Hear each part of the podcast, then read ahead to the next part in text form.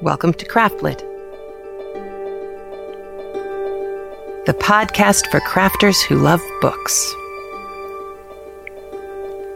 My name is Heather Ordover, and I'm podcasting from my corner of the Sonoran Desert, the Old Pueblo, Tucson, Arizona.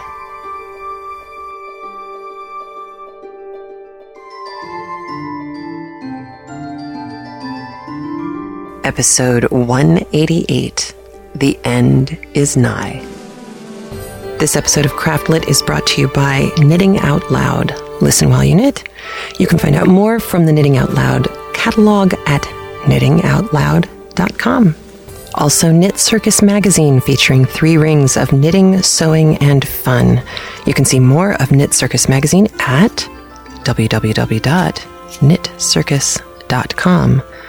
Also, Scribe Tutor, the online writing tutor offering personalized and convenient writing help for all ages. You can see more at scribetutor.com. Well, hello. So, uh, Knit Circus, by the way, has their new issue up. It has gone live at knitcircus.com. And I like the magazine. I have liked the magazine, but this magazine, this issue, this issue's really good. Really, really good. Go check it out. I am um, enthusiastic in my praise. And you know, Knit Circus does not not just the knitting thing, but kind of the sewing thing, and it's got lots of stuff going on in it. And because of something else that I'm working on for for the podcast, which I should have up by the end of Thanksgiving. I've been looking at some sewing stuff lately, and I found some things that you might find interesting. On the show notes, I'm going to give you links for some vintage knitting patterns. Um, the Godey's Ladies book, which is you know from like the late 1800s, uh, I found all these things online available. Uh, there's a website called Sew Vintage, S E W Vintage. They have some amazing things there. An 1846 book called Exercises in Knitting. I just I found all sorts of crazy useful stuff. Uh, I also found this is back to the modern age. Uh, a tutorial on how to make vector graphics. These are graphics that can be enlarged and shrunk without compromising the uh, linear quality of that graphic. Lovely little tutorial using free software, not Photoshop. So I'm putting a link to that up. Um, also, oh, a link that my husband sent me of the most amazing three dimensional drawings I've ever seen. It's some guy in South America, I think. I was looking at this the other day.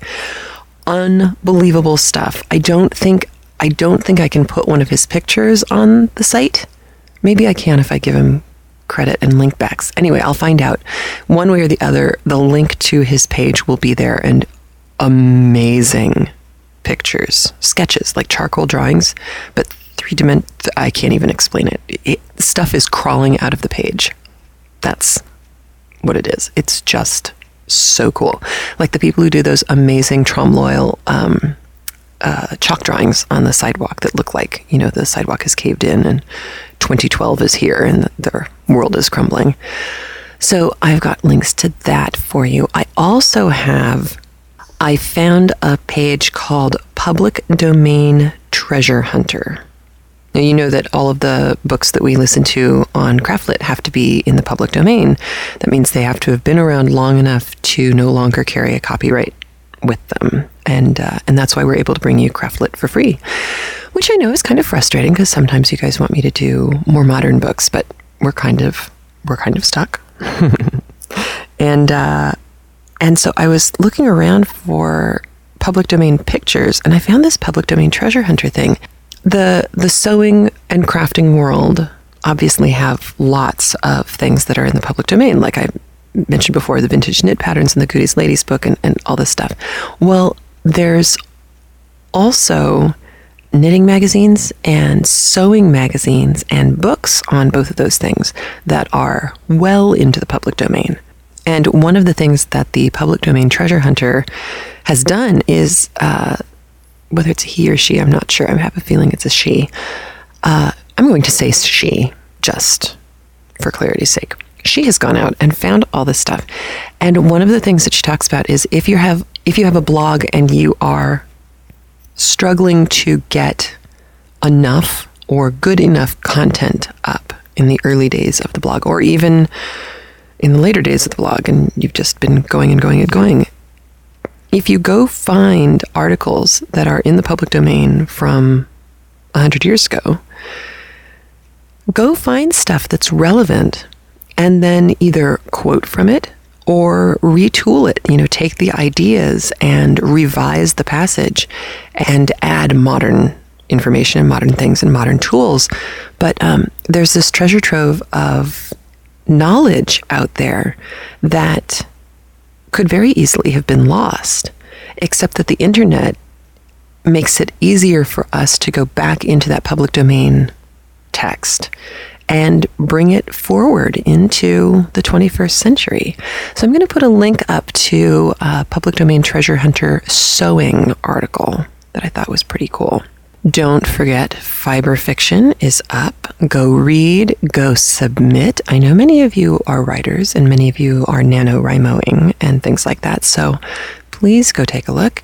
And, uh, and how is your NaNoWriMo going if you are actually engaging in the insanity? So far, I am up to date on my word count. I've been very pleased with, uh, with my ability to keep up in the midst of all the craziness here, but that's that's pretty good.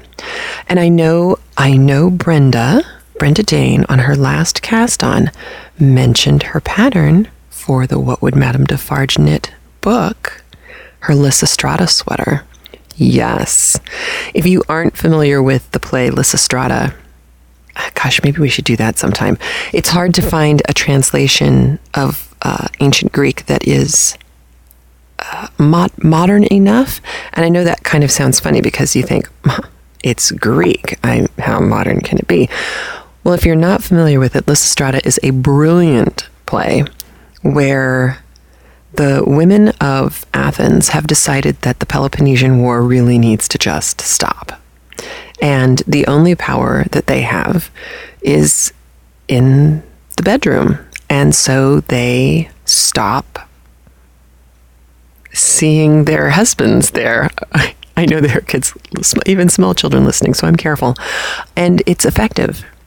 My husband, I don't know, 15 years ago, did an updated version that he called Sister Strata. And it was about uh, a woman in the South during the Civil War who perpetrates the same trick on the men with, you know, she and her friends get together and, and pull the same trick. And, uh, she winds up being able to end the Civil War before the Battle of Gettysburg, uh, frees all the slaves, gives voting rights to women, and and all this stuff. It is a wonderful comedy that he wrote. He he writes really good women, and um, and so that's that's always Lysistrata has always been close to my heart, and uh, and so the I was very excited when Brenda said that that was what she was looking into.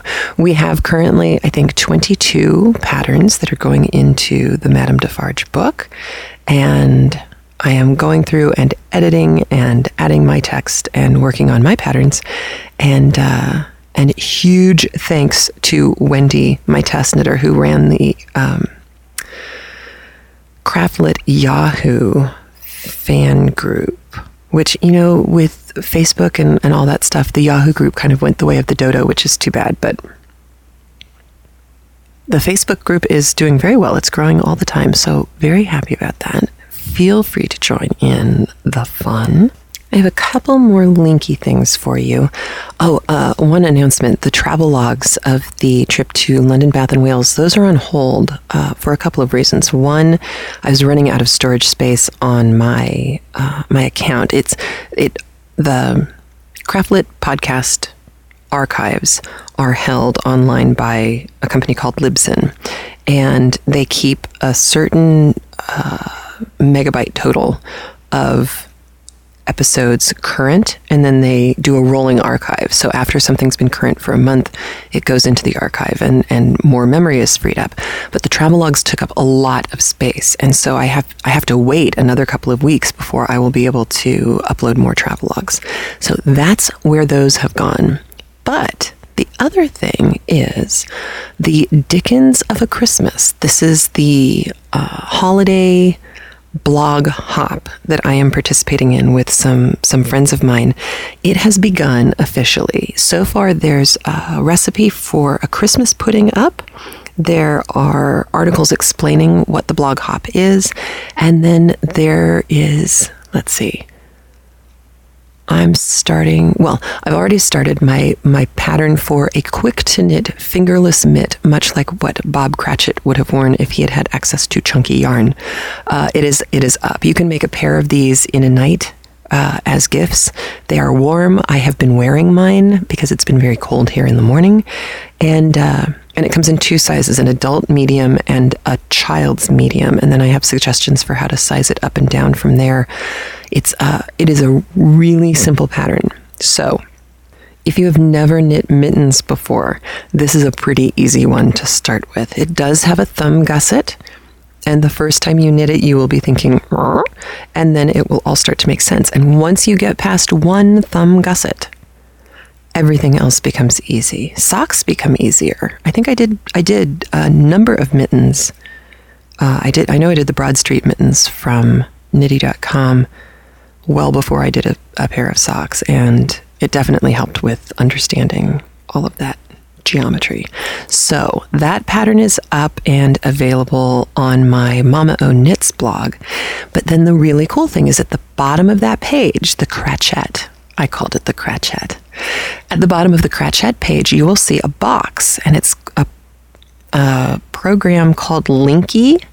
And what it does is it allows us to link to each other's blogs so that, for instance, if you wanted to, after reading my page on the Cratchette, if you wanted to go and take a look at the Christmas pudding, all you do is scroll to the bottom of the page and you see a picture with Christmas pudding underneath it. You click on that and you go to my blog hop partners page that has the Christmas pudding. And then after you read that and you download the recipe and you print it out, then if you see one for, say, how to roast a goose, you can click on that linky link and go straight to the other thing. So once you start in the blog hop, you will be able to hop from blog to blog to blog, getting all of the Christmas goodies that we are posting for you.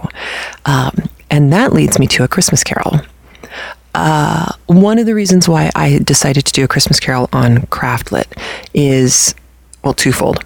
One, as usual, it is not what we think it is. There's a lot more to it than we've seen in uh, even the the uh, Alastair Sims version, which is quite good. Uh, so there's there's that aspect to it. But the other thing is, I'm also doing it for the blog hop.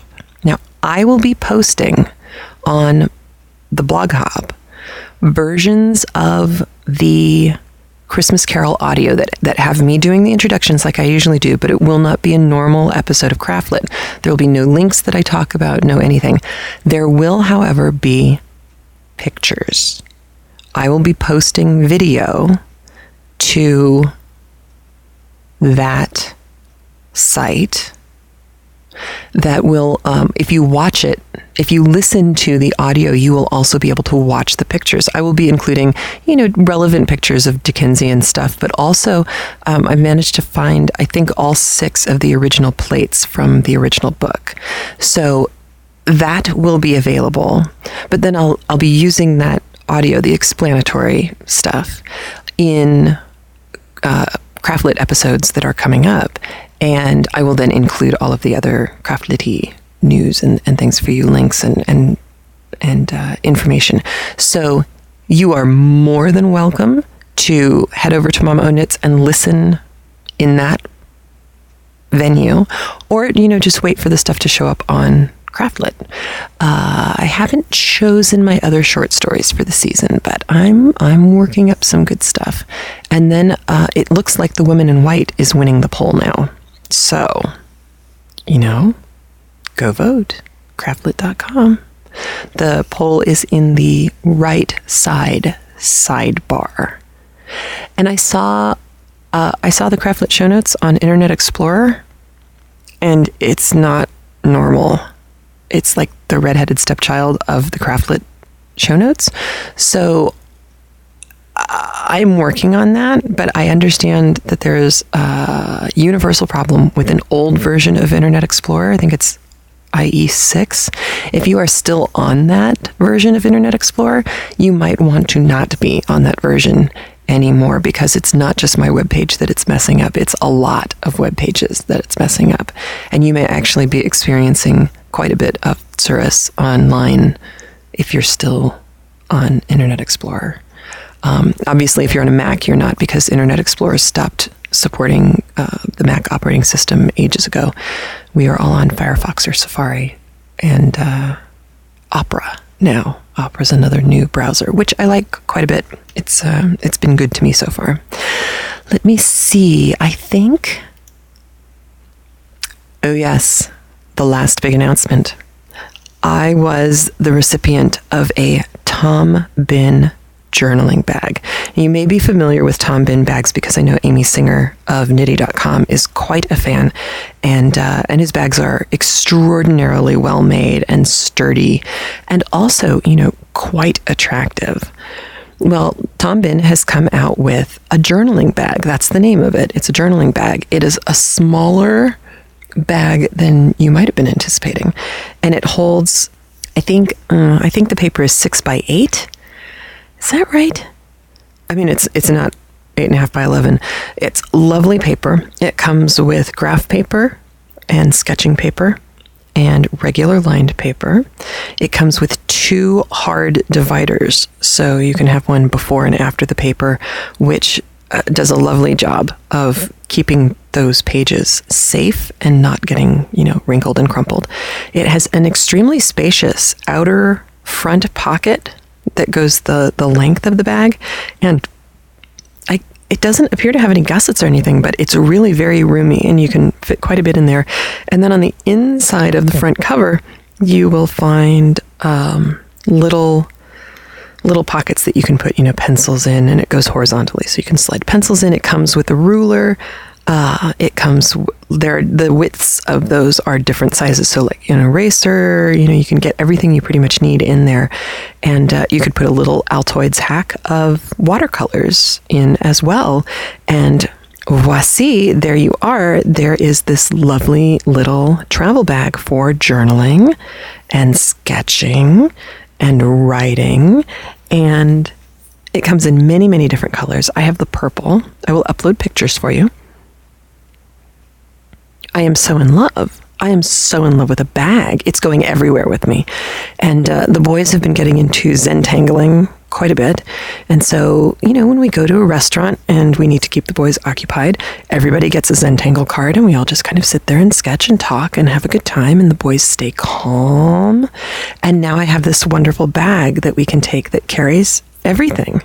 Everything, everything we need is right in there. So take a look at the Tom Bihn site. I'm, I'm. It's it's a great Christmas present for someone crafty, especially if you're the kind of person who needs to be able to get stuff down right when you're thinking of it because you're terribly, terribly ADD and you're not going to remember again. Heather. it's been very good for me. So that is the end of all the intro stuff.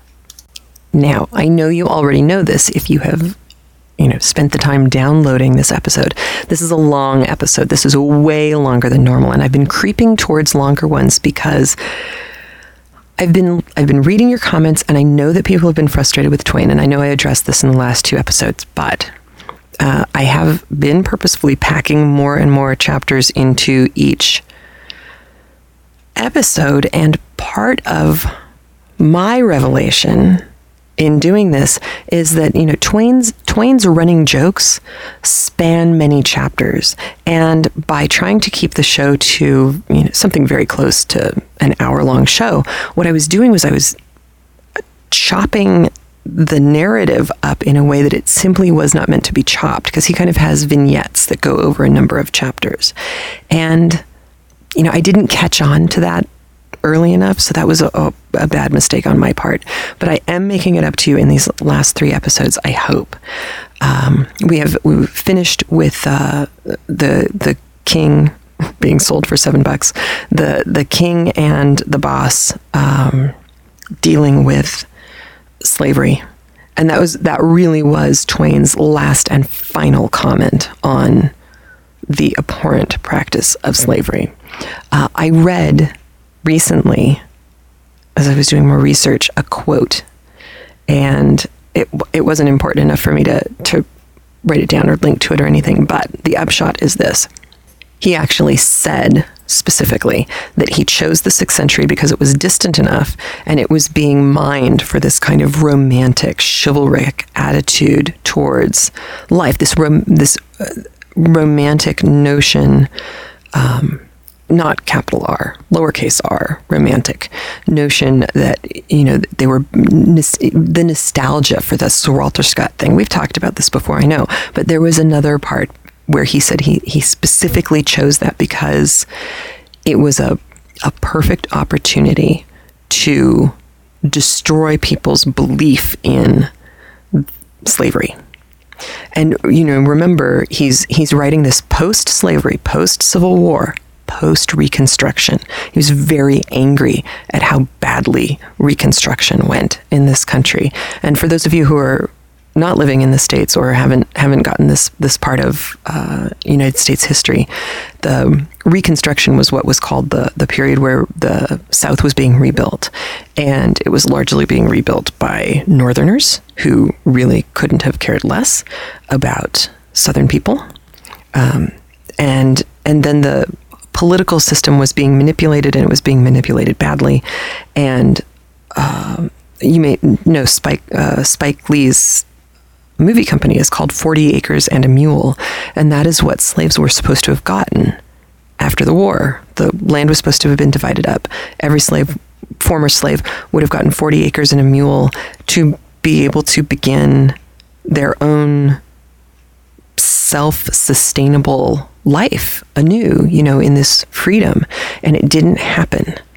And instead you get into sharecropping, which is very similar to a feudal society.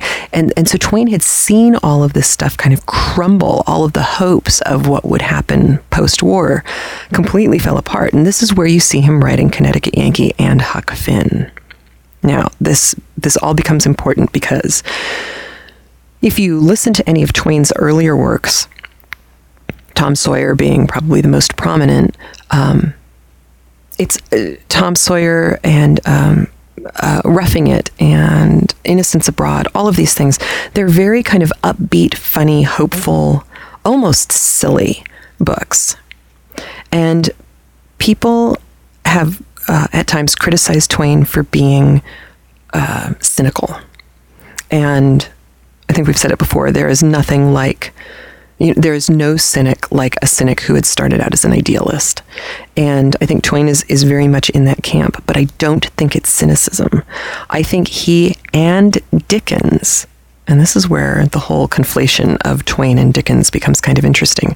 I think he really felt that by writing the satires that he wrote, the bitter and biting satires that he wrote later in life, that perhaps he could goad people into changing their behavior if he made their behavior ridiculous enough, like Tom Sawyer is at the end of Huck Finn, or like the Yankee is in Connecticut Yankee, then the next time we see those behaviors coming out of ourselves, we will think twice and perhaps curb that enthusiasm a bit and be a little more careful in what we do. Well, that's where we're at in Connecticut Yankee now. We are about to listen to what some people call the climax of the book. Um, we've been waiting for this for a long time. You have probably forgotten that we've been waiting for this, but way back, many chapters ago, the boss was challenged in combat, jousting or whatever, by Sir Sagramore. Okay? That comes to pass in this, the first of the chapters we're going to listen to today. There are, uh, there are actually some things that I'm just going to have to talk about after the chapter because I don't want to spoil anything. But a couple of things are important. Listen very closely to the newspaper article about the challenge. You will be surprised. And you will be particularly surprised remembering this is chapter 39 when you learn this information.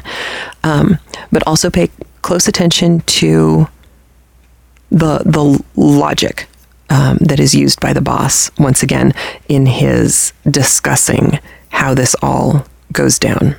And I'm I am going to break in in between the chapters because it speeds up. You know, the train is kind of poised at the top of the mountain, and once this chapter gets going, we kind of barrel downhill, and I I need to break in in between because I don't want to.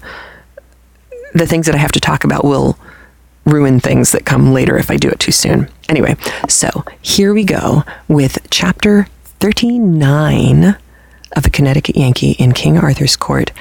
The moment you've been waiting for, even though you forgot. the duel with Sir Sagramore. Chapter 39 The Yankees Fight with the Knights. Home again at Camelot. A morning or two later I found the paper, damp from the press, by my plate at the breakfast table. I turned to the advertising columns, knowing I should find something of personal interest to me there. It was this De par le roi. Know that the great lord and illustrious knight, Sir Sagramore le Desirous, having condescended to meet the king's minister, Hank Morgan, the which is surnamed the Boss, for satisfaction of offence anciently given, these will engage in the lists by Camelot about the fourth hour of the morning of the sixteenth day of this next succeeding month. The battle will be one outrance, sith the said offence was of a deadly sort, admitting of no composition. Clarence's editorial reference to this affair was to this effect. It will be observed by a glance at our advertising columns that the community is to be favored with a treat of unusual interest in the tournament line. The names of the artists are warrant of good entertainment. The box office will be open at noon of the 13th. Admission 3 cents, reserved seats 5. Proceeds to go to the hospital fund. The royal pair and all the court will be present. With these exceptions, and the press and the clergy, the free list is strictly suspended. Parties are hereby warned against buying tickets of speculators. They will not be good at the door. Everybody knows and likes the boss. Everybody knows and likes Sir Sag. Come, let us give the lads a good send off. Remember, the proceeds go to a great and free charity and one whose broad benevolence stretches out its helping hand, warm with the blood of a loving heart, to all that suffer, regardless of race, creed, condition, or color. The only charity yet established in the earth which has no politico religious stopcock on its compassion, but says, Here flows the stream, let all come and drink. Turn out, all hands. Fetch along your doughnuts and your gumdrops and have a good time. Pie for sale on the grounds and rocks to crack it with. And circus lemonade, three drops of lime juice to a barrel of water. N.B. This is the first tournament under the new law which allow each combatant to use any weapon he may prefer. You may want to make a note of that. Up to the day set, there was no talk in all Britain of anything but this combat. All other topics sank into insignificance and passed out of men's thoughts and interest. It was not because a tournament was a great matter. It was not because Sir Sagramore had found the Holy Grail, for he had not, but had failed. It was not because the second, official, personage in the kingdom was one of the duelists. No, all these features were commonplace. Yet there was abundant reason for the extraordinary interest which this coming fight was creating. It was born of the fact that all the nation knew that this was not to be a duel between mere men, so to speak, but a duel between two mighty magicians, a duel not of muscle, but of mind, not of human skill, but of superhuman art and craft, a final struggle for supremacy between the two master enchanters of the age. It was realized that the most prodigious achievements of the most renowned knights could not be worthy of comparison with a spectacle like this. They could be but child's play, contrasted with this mysterious and awful battle of the gods. Yes, all the world knew it was going to be in reality a duel between Merlin and me, a measuring of his magic powers against mine. It was known that Merlin had been busy whole days and nights together, imbuing Sir Sagramor's arms and armor with supernal powers of offense and defense, and that he had procured for him, from the spirits of the air, a fleecy veil which would render the wearer invisible to his antagonist while still visible to other men. Against Sir Sagramour, so weaponed and protected, a thousand knights could accomplish nothing. Against him no known enchantments could prevail. These facts were sure. Regarding them there was no doubt, no reason for doubt. There was but one question. Might there be still other enchantments unknown to Merlin, which could render Sir Sagramor's veil transparent to me, and make his enchanted mail vulnerable to my weapons? This was the one thing to be decided in the lists. Until then, the world must remain in suspense. So the world thought there was a vast matter at stake here, and the world was right, but it was not the one they had in their minds. No, a far vaster one was upon the cast of this die the life of knight errantry. I was a champion, it was true, but not the champion of the frivolous black arts. I was the champion of hard, unsentimental common sense and reason. I was entering the lists to either destroy knight errantry or be its victim. Vast as the showgrounds were, there were no vacant spaces in them outside of the lists at ten o'clock on the morning of the 16th. The mammoth grandstand was clothed in flags, streamers, and rich tapestries, and packed with several acres of small fry tributary kings, their suites, and the British aristocracy. With our own royal gang in the chief place, and each and every individual a flashing prism of gaudy silks and velvets, well, I never saw anything to begin with it but a fight between an upper Mississippi sunset and the aurora borealis. The huge camp of beflagged and gay-colored tents at one end of the lists, with a stiff-standing sentinel at every door and a shining shield hanging by him for challenge, was another fine sight. You see, every knight was there who had any ambition or any caste feeling for my feeling toward their order was not much of a secret, and so here was their chance. If I won my fight with Sir Sagramour, others would have the right to call me out as long as I might be willing to respond. Down at our end there were but two tents, one for me and another for my servants. At the appointed hour the king made a sign, and the heralds in their tabards appeared and made proclamation, naming the combatants and stating the cause of quarrel. There was a pause, then a ringing bugle blast, which was the signal for us to come forth. All the multitude caught their breath, and an eager curiosity flashed into every face. Out from his tent rode great Sir Sagramour, an imposing tower of iron, stately and rigid, his huge spear standing upright in its socket, and grasped in his strong hand, his grand horse's face and breast cased in steel, his body clothed in rich trappings that almost dragged the ground. Oh, a most noble picture! A great shout went up of welcome and admiration. And then out I came. But I didn't get any shout. There was a wondering and eloquent silence for a moment, then a great wave of laughter began to sweep along that human sea, but a warning bugle blast cut its career short. I was in the simplest and comfortablest of gymnast costumes flesh-colored tights from neck to heel, with blue silk puffings about my loins, and bare-headed. My horse was not above medium size, but he was alert, slender-limbed, muscled with watch springs, and just a greyhound to go. He was a beauty, glossy as silk and naked as he was when he was born, except for bridle and ranger saddle. The iron tower and the gorgeous bedquilt came cumbrously but gracefully pirouetting down the lists, and we tripped lightly up to meet them.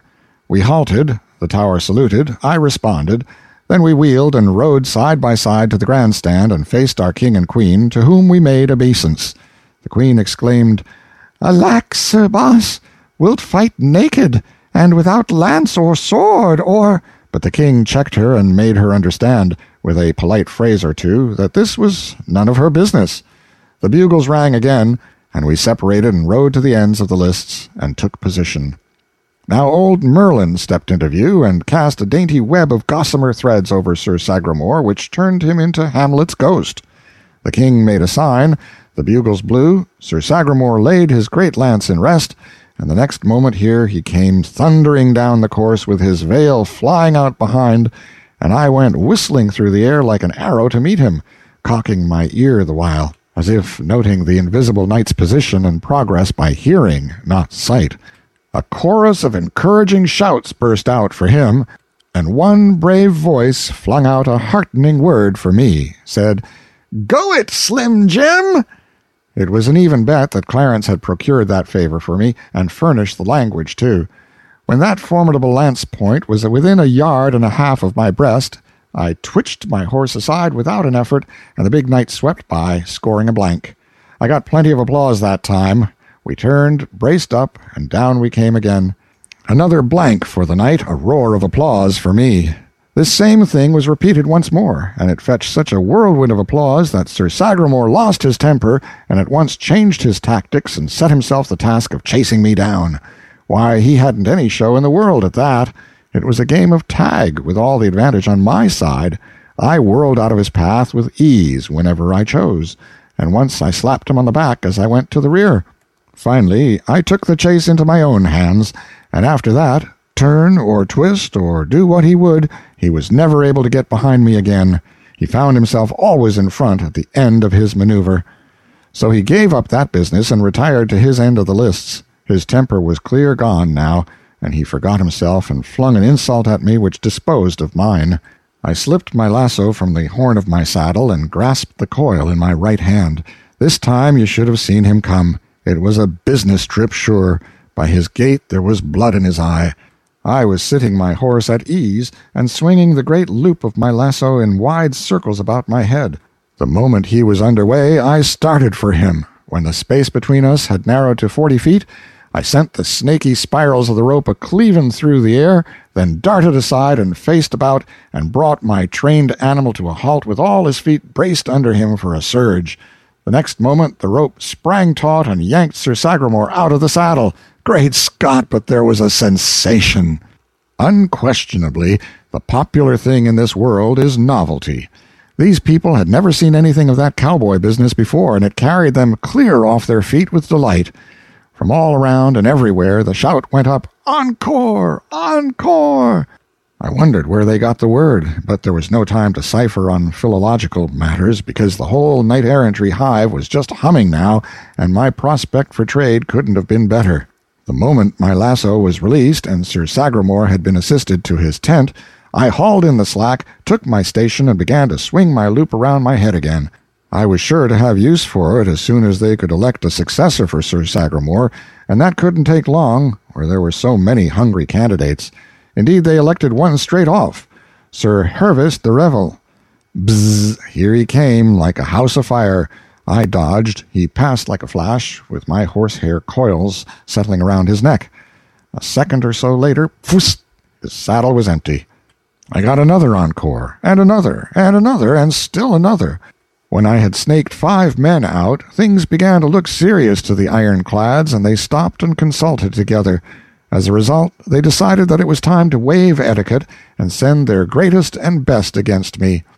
To the astonishment of that little world, I lassoed Sir Lamorak de Galis, and after him Sir Galahad.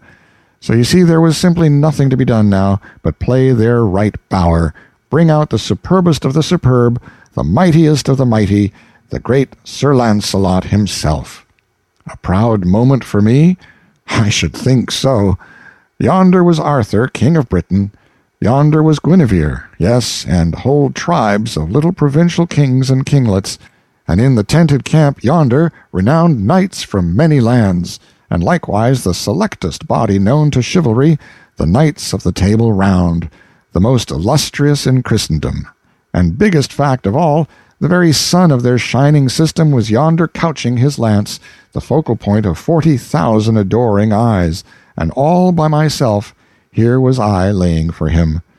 Across my mind flitted the dear image of a certain hello girl of West Hartford, and I wish she could see me now.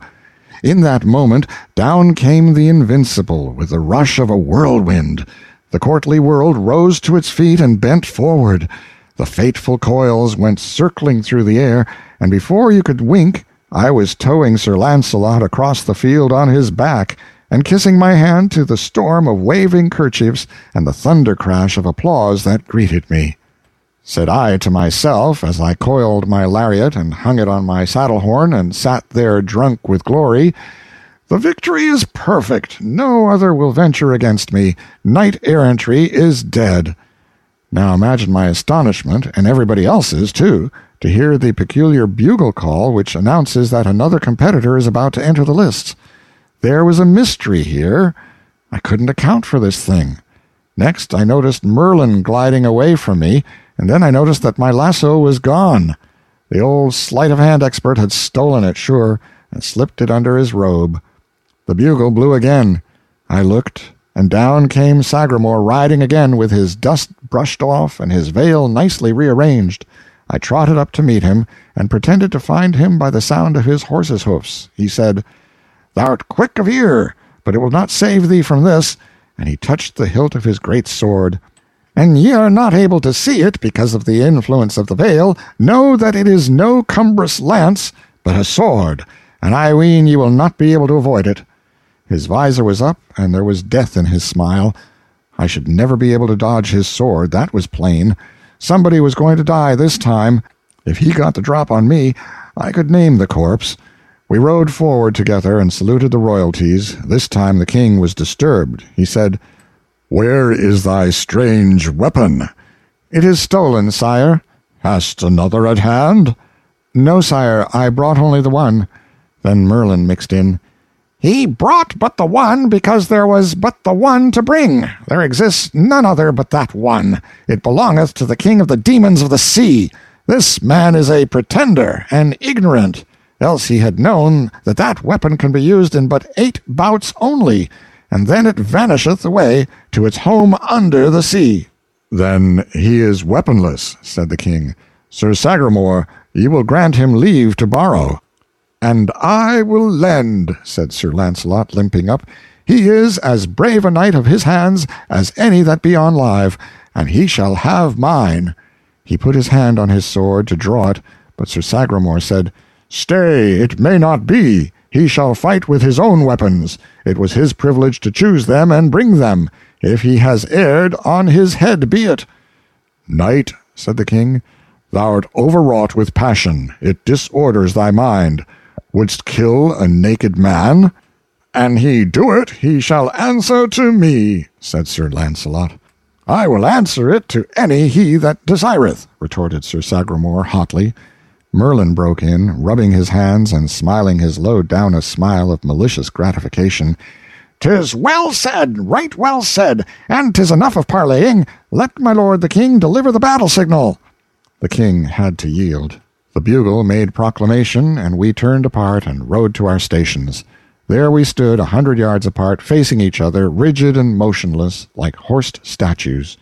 And so we remained in a soundless hush, as much as a full minute everybody gazing, nobody stirring. It seemed as if the king could not take heart to give the signal. But at last he lifted his hand, the clear note of the bugle followed. Sir Sagramor's long blade described a flashing curve in the air, and it was superb to see him come. I sat still. On he came. I did not move. People got so excited that they shouted to me, Fly! Fly! Save thyself! This is Murther!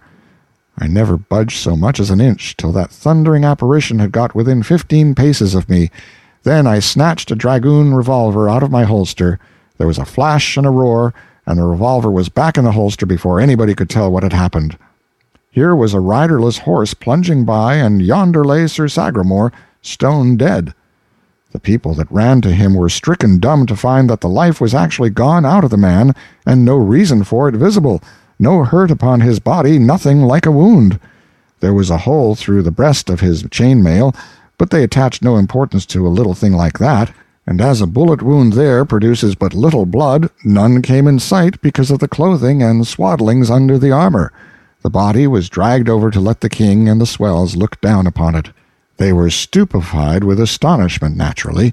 I was requested to come and explain the miracle, but I remained in my tracks like a statue and said, If it is a command, I will come, but my lord the king knows that I am where the laws of combat require me to remain while any desire to come against me. I waited. Nobody challenged. Then I said, If there are any who doubt that this field is well and fairly won, I do not wait for them to challenge me. I challenge them.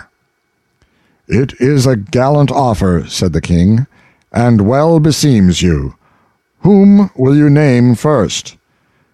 I name none, I challenge all. Here I stand, and dare the chivalry of England to come against me not by individuals, but in mass.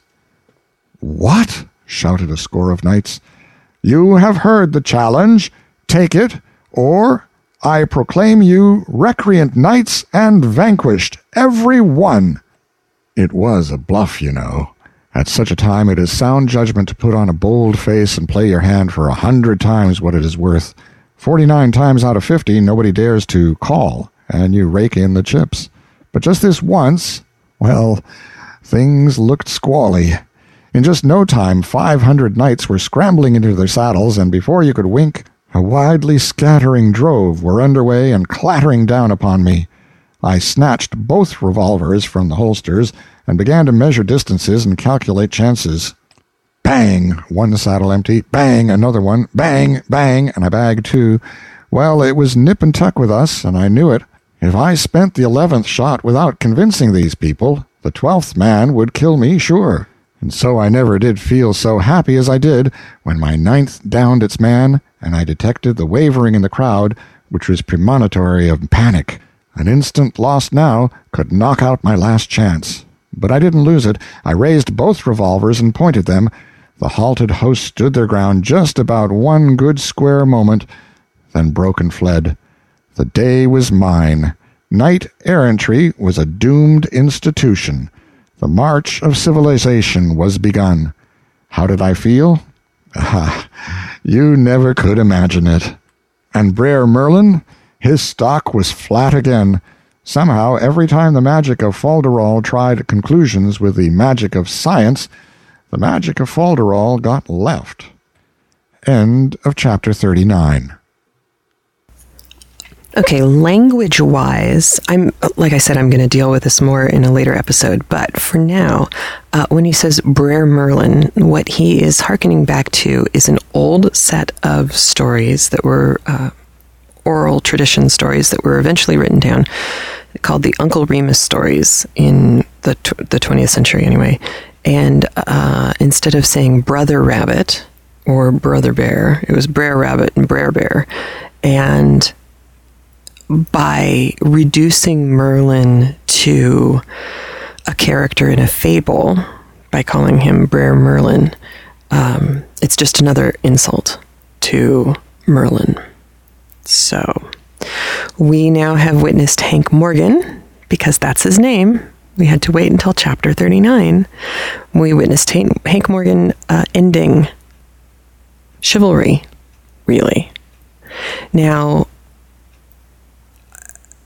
in a situation like this, where the name of the main character has been withheld this long, it is a, a harbinger of a massive change in the narrative that when when a change that significant happens this late, something is going on. And even though the image of him lassoing Sir Sagramor with a rope and pulling him off the horse is kind of funny in a slapstick sort of way. And you know standing up against 500 knights with two pistols um, is is a, a, rather brave if completely reckless and insane thing to do. Um, it shouldn't be lost on you that even though he won part of the reason that he won is because the people were superstitious about the type of weapon he was using. And so it, it still isn't reason that has triumphed, it's just a different trick. Uh, it should also be noted that in the middle of all of this, Sir Lancelot is um, still quite a lovely character and is he he actually tries to get Hank Morgan out of the situation that he finds himself in and and you know acquiesces very gallantly to uh, having been bested in a fight. You may remember that in a, a long ago chapter, one of the knights, I don't remember who, uh, unseated or came close to unseating Lancelot, and his entire reputation as a good knight was based on having been able to do just that much. So winning against Lancelot was huge. Well, now as we head into chapter 40, uh, a, a great deal of time has passed, and quite a few changes have happened in the life of Hank Morgan and in the life of England. And I'm not going to say any more except listen very closely to all of the changes that have been made to society by Hank Morgan, but also hear his his further plans, the other things he's planning to do, because it's it's really quite interesting where he's going. And you know, remember, this was published in 1889. Okay, I'm just leaving you with that. Okay, here we go. Chapter 40 Three Years Later. When I broke the back of knight errantry that time, I no longer felt obliged to work in secret. So the very next day I exposed my hidden schools, my mines, and my vast system of clandestine factories and workshops to an astonished world. That is to say, I exposed the nineteenth century to the inspection of the sixth. Well, it is always a good plan to follow up an advantage promptly. The knights were temporarily down, but if I would keep them so, I must just simply paralyze them. Nothing short of that would answer. You see, I was bluffing that last time in the field. It would be natural for them to work around to that conclusion if I gave them a chance, so I must not give them time, and I didn't. I renewed my challenge, engraved it on brass, posted it up where any priest could read it to them, and also kept it standing in the advertising columns of the paper. I not only renewed it, but added to its proportions. I said, name the day, and I would take fifty assistants and stand up against the massed chivalry of the whole earth and destroy it.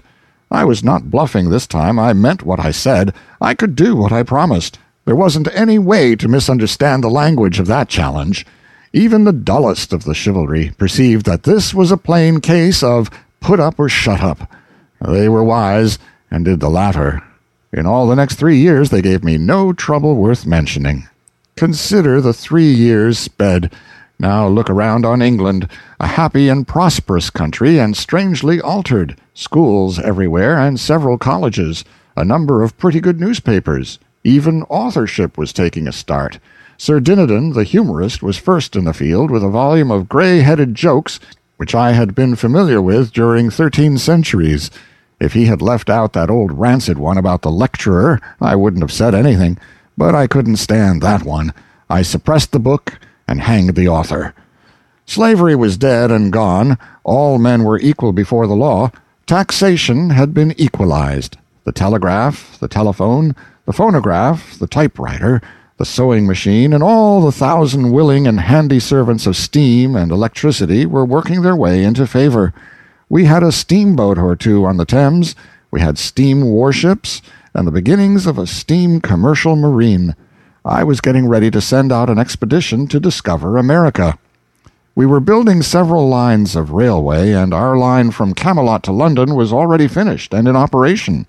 I was shrewd enough to make all offices connected with the passenger service places of high and distinguished honor. My idea was to attract the chivalry and nobility, and make them useful, and keep them out of mischief. The plan worked very well. The competition for the places was hot. The conductor of the 433 express was a duke. There wasn't a passenger conductor on the line below the degree of earl. They were good men, every one, but they had two defects which I couldn't cure, so had to wink at. They wouldn't lay aside their armor, and they would knock down Fair I mean, rob the company. There was hardly a knight in all the land who wasn't in some useful employment. They were going from end to end of the country in all manner of useful missionary capacities. Their penchant for wandering and their experience in it made them altogether the most effective spreaders of civilization we had. They went clothed in steel and equipped with sword and lance and battle axe, and if they couldn't persuade a person to try a sewing machine on the installment plan, or a melodeon, or a barbed wire fence, or a prohibition journal, or any of the other thousand and one things they canvassed for, they removed him and passed on. I was very happy. Things were working steadily toward a secretly longed for point. You see, I had two schemes in my head which were the vastest of all my projects. The one was to overthrow the Catholic Church and set up the Protestant faith on its ruins, not as an established church, but a go as you please one. And the other project was to get a decree issued by and by, commanding that upon Arthur's death unlimited suffrage should be introduced and given to men and women alike, at any rate to all men, wise or unwise, and to all mothers who at middle age should be found to know nearly as much as their sons at twenty-one. Arthur was good for thirty years yet, he being about my own age, that is to say, forty, and I believed that in that time I could easily have the active part of the population of that day ready and eager for an event which should be the first of its kind in the history of the world, a rounded and complete governmental revolution without bloodshed. The result to be a republic. Well, I may as well confess, though I do feel ashamed when I think of it, I was beginning to have a base hankering to be its first president myself. Yes, there was more or less human nature in me. I found that out. Clarence was with me as concerned the revolution, but in a modified way. His idea was a republic without privileged orders, but with a hereditary royal family at the head of it instead of an elective chief magistrate. He believed that no nation that had ever known the joy of worshipping a royal family could ever be robbed of it and not fade away and die of melancholy. I urged that kings were dangerous. He said, then have cats. He was sure that a royal family of cats would answer every purpose. They would be as useful as any other royal family. They would know as much. They would have the same virtues and the same treacheries, the same disposition to get up shindies with other royal cats, they would be laughably vain and absurd and never know it. They would be wholly inexpensive. Finally, they would have as sound a divine right as any other royal house, and Tom Seventh or Tom Eleventh or Tom Fourteenth, by the grace of God King, would sound as well as it would when applied to the ordinary royal tomcat with tights on. And as a rule, said he in his neat modern English, the character of these cats would be considerably above the character of the average king, and this would be an immense moral advantage to the nation, for the reason that a nation always models its morals after its monarchs.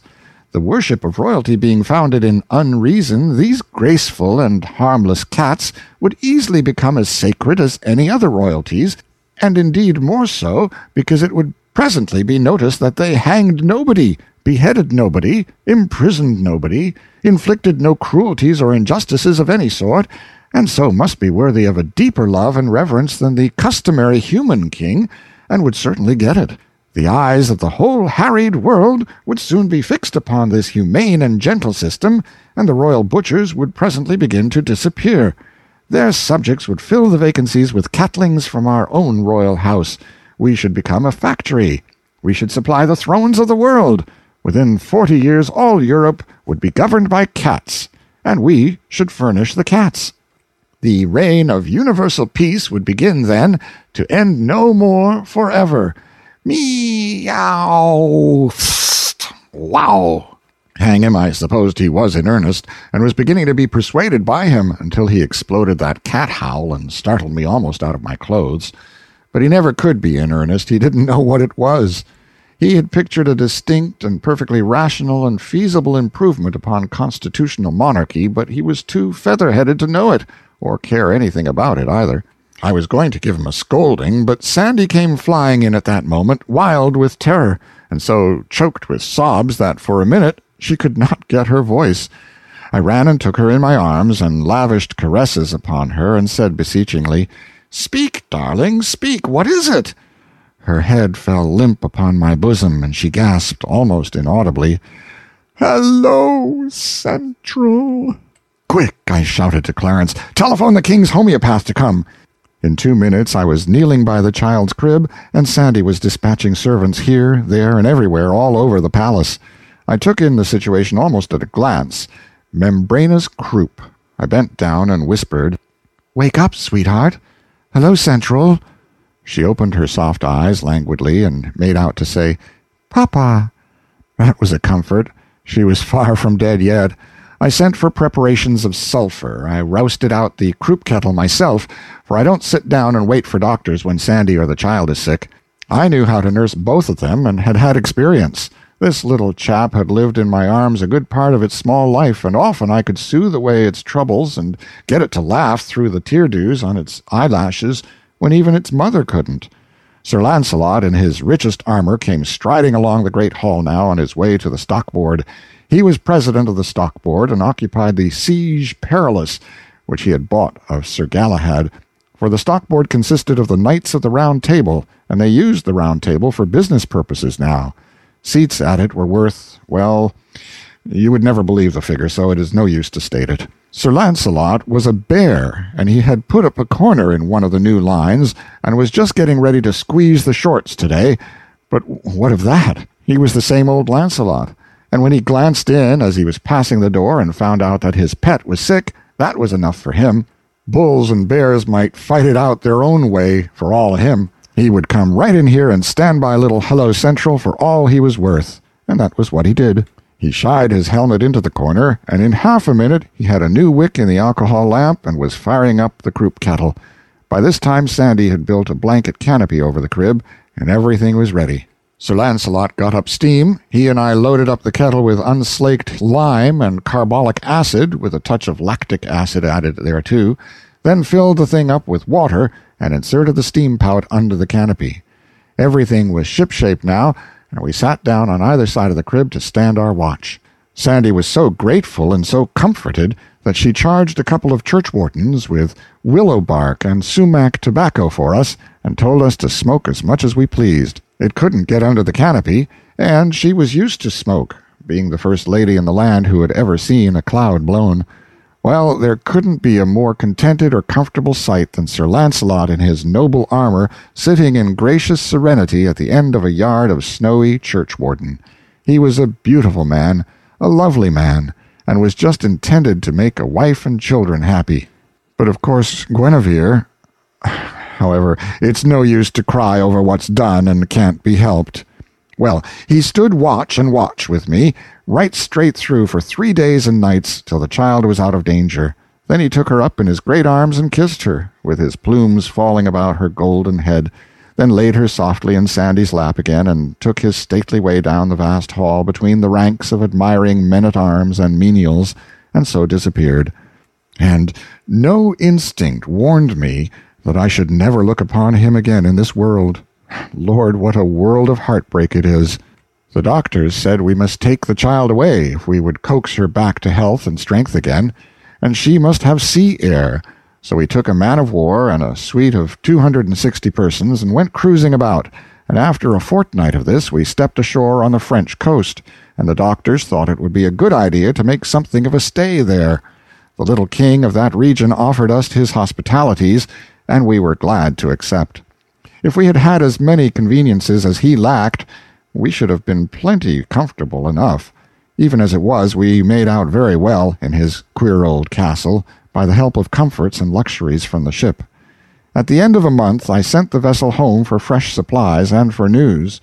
We expected her back in three or four days. She would bring me, along with other news, the result of a certain experiment which I had been starting. It was a project of mine to replace the tournament with something which might furnish an escape for the extra steam of the chivalry, keep those bucks entertained and out of mischief, and at the same time preserve the best thing in them, which was their hardy spirit of emulation. I had had a choice band of them in private training for some time, and the date was now arriving for their first public effort. This experiment was baseball. In order to give the thing vogue from the start, and place it out of the reach of criticism, I chose my nines by rank, not capacity. There wasn't a knight in either team who wasn't a sceptered sovereign. As for material of this sort, there was a glut of it always around Arthur. You couldn't throw a brick in any direction and not cripple a king. Of course, I couldn't get these people to leave off their armor. They wouldn't do that when they bathed.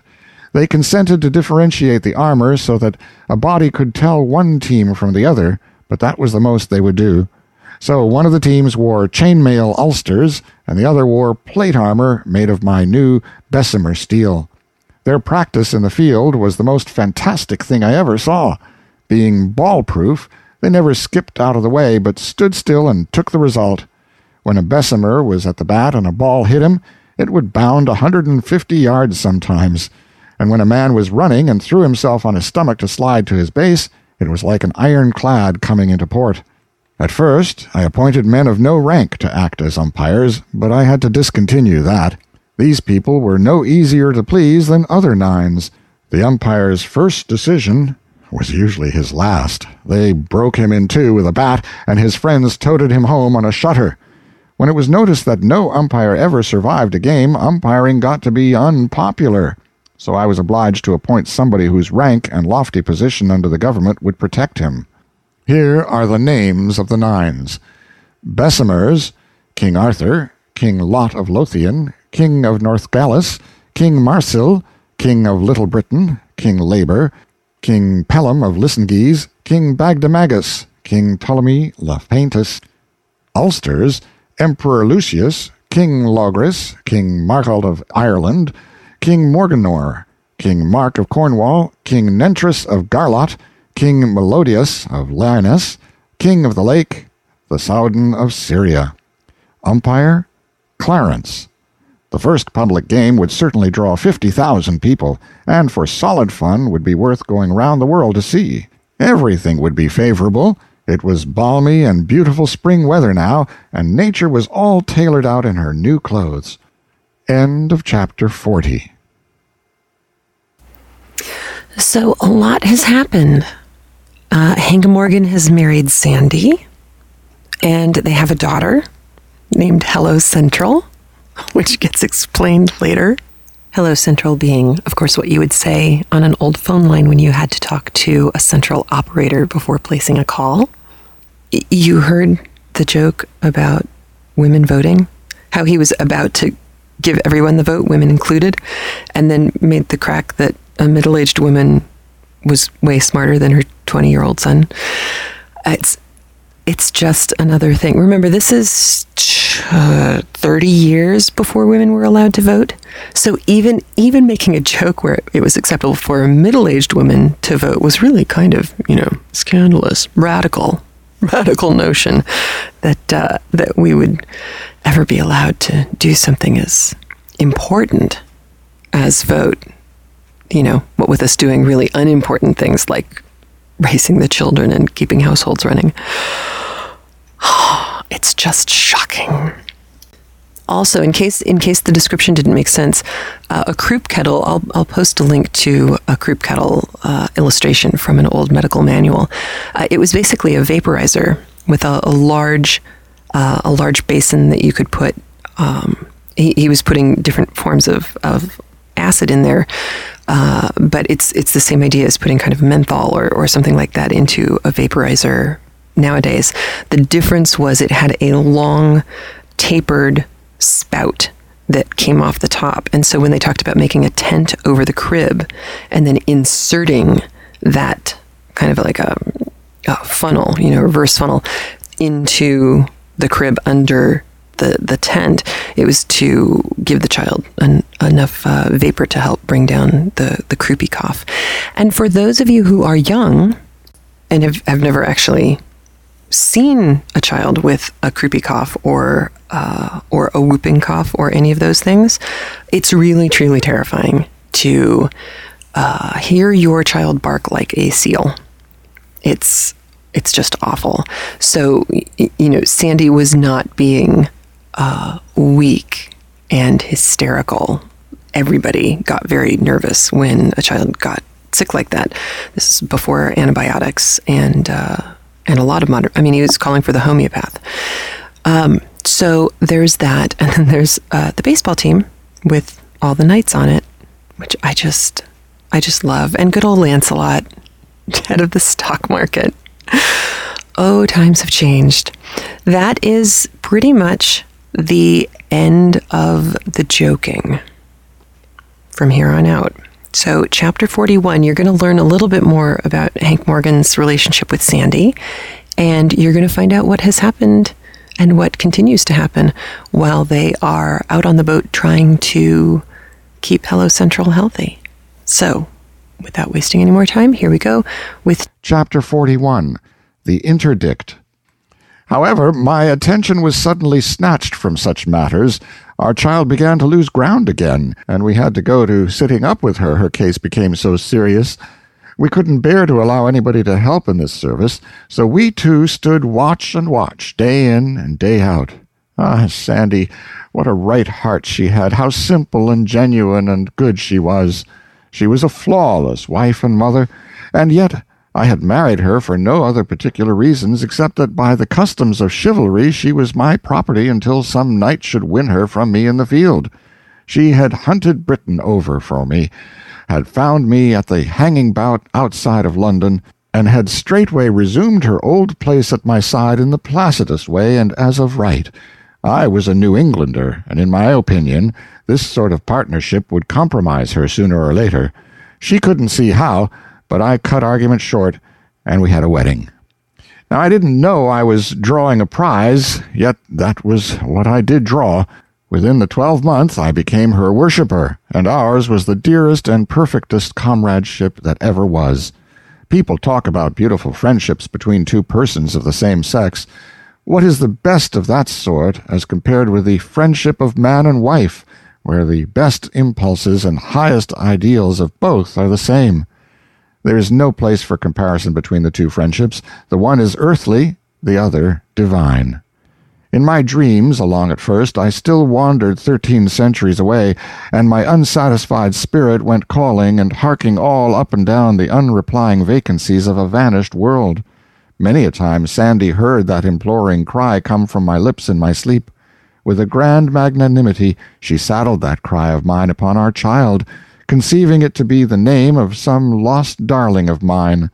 It touched me to tears, and it also nearly knocked me off my feet, too, when she smiled up in my face for an earned reward and played her quaint and pretty surprise upon me.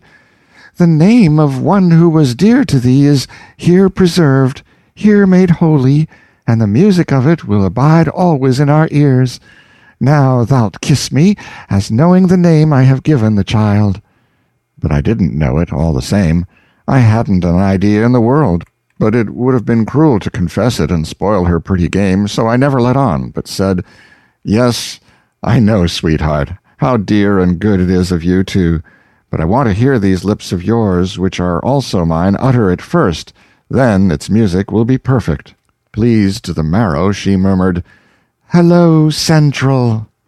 I didn't laugh I'm always thankful for that but the strain ruptured every cartilage in me, and for weeks afterward I could hear my bones clack when I walked.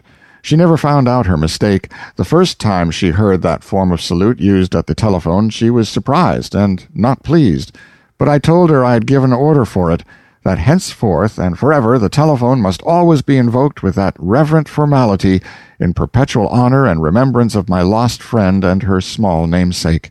This was not true, but it answered.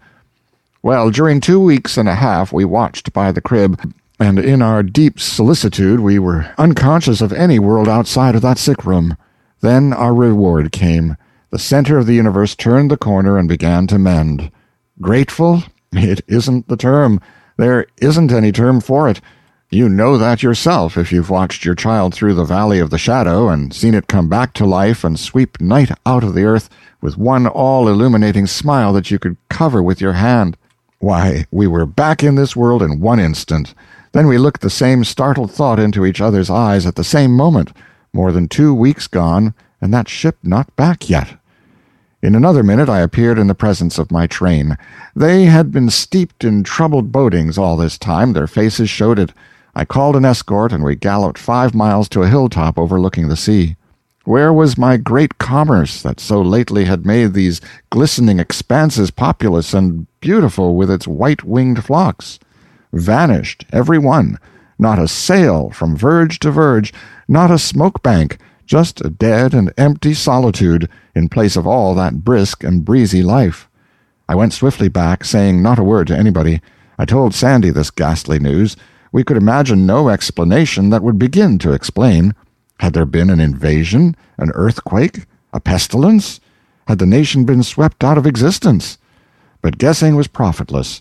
I must go at once. I borrowed the King's Navy, a ship no bigger than a steam launch, and was soon ready. The parting, yes, that was hard.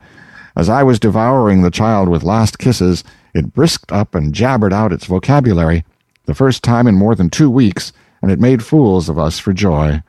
The darling mispronunciations of childhood. Dear me, there's no music that can touch it.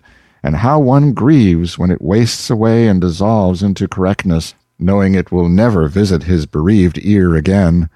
Well, how good it was to be able to carry that gracious memory away with me.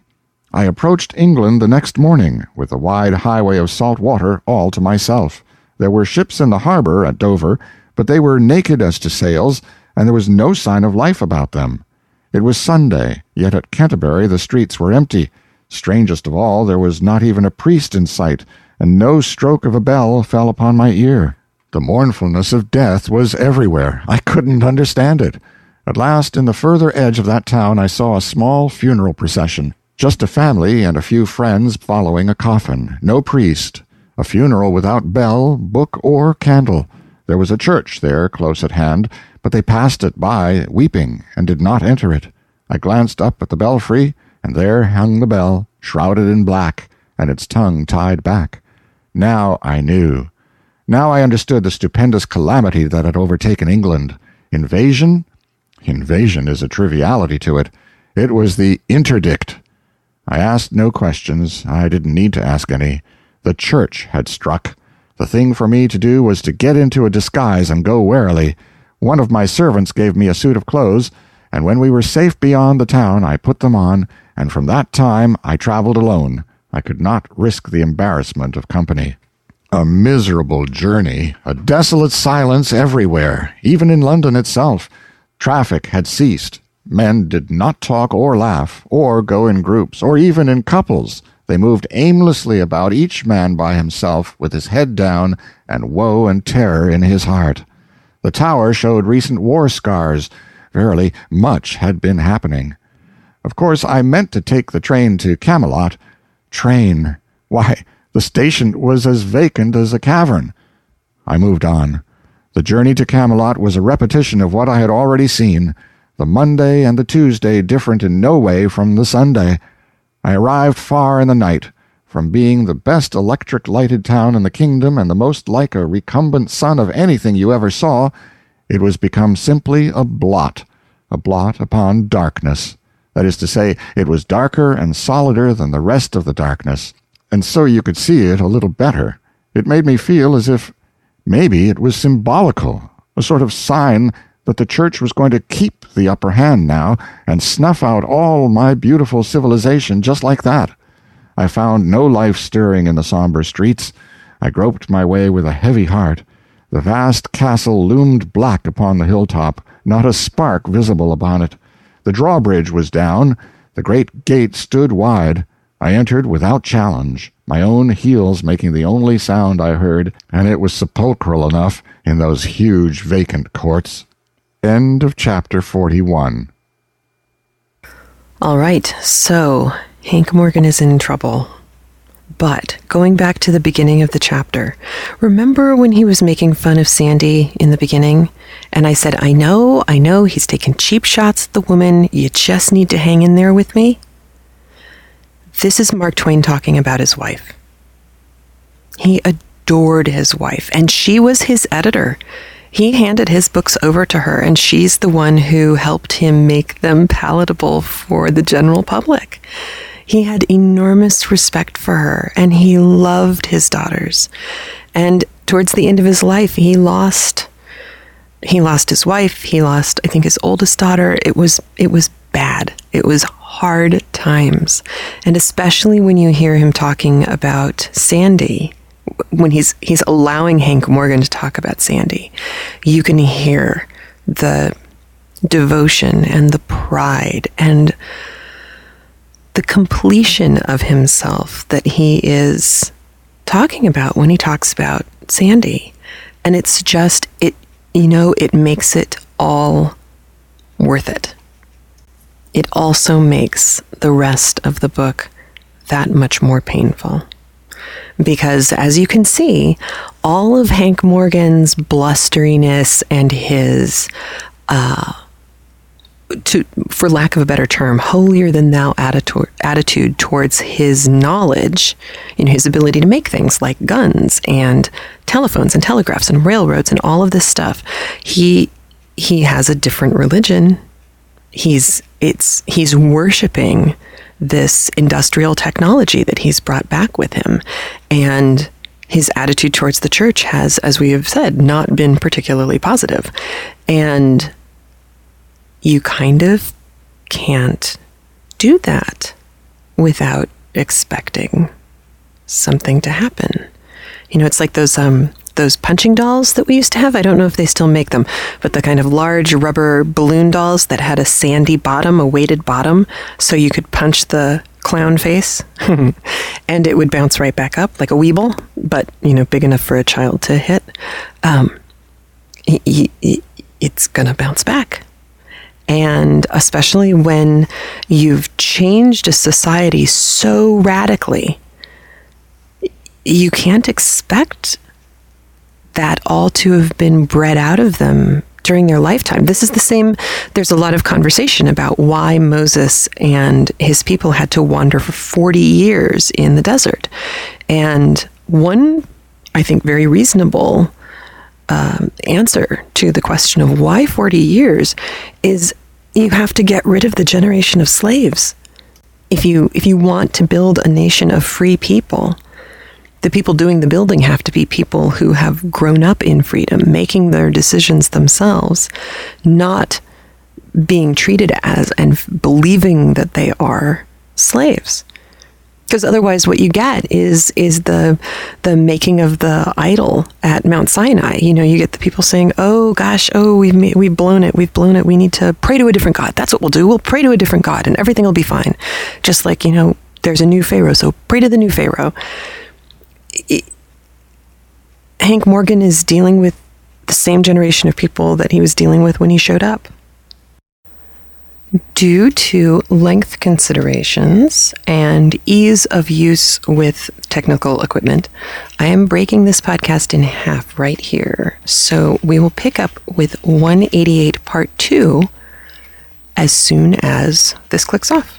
Thanks.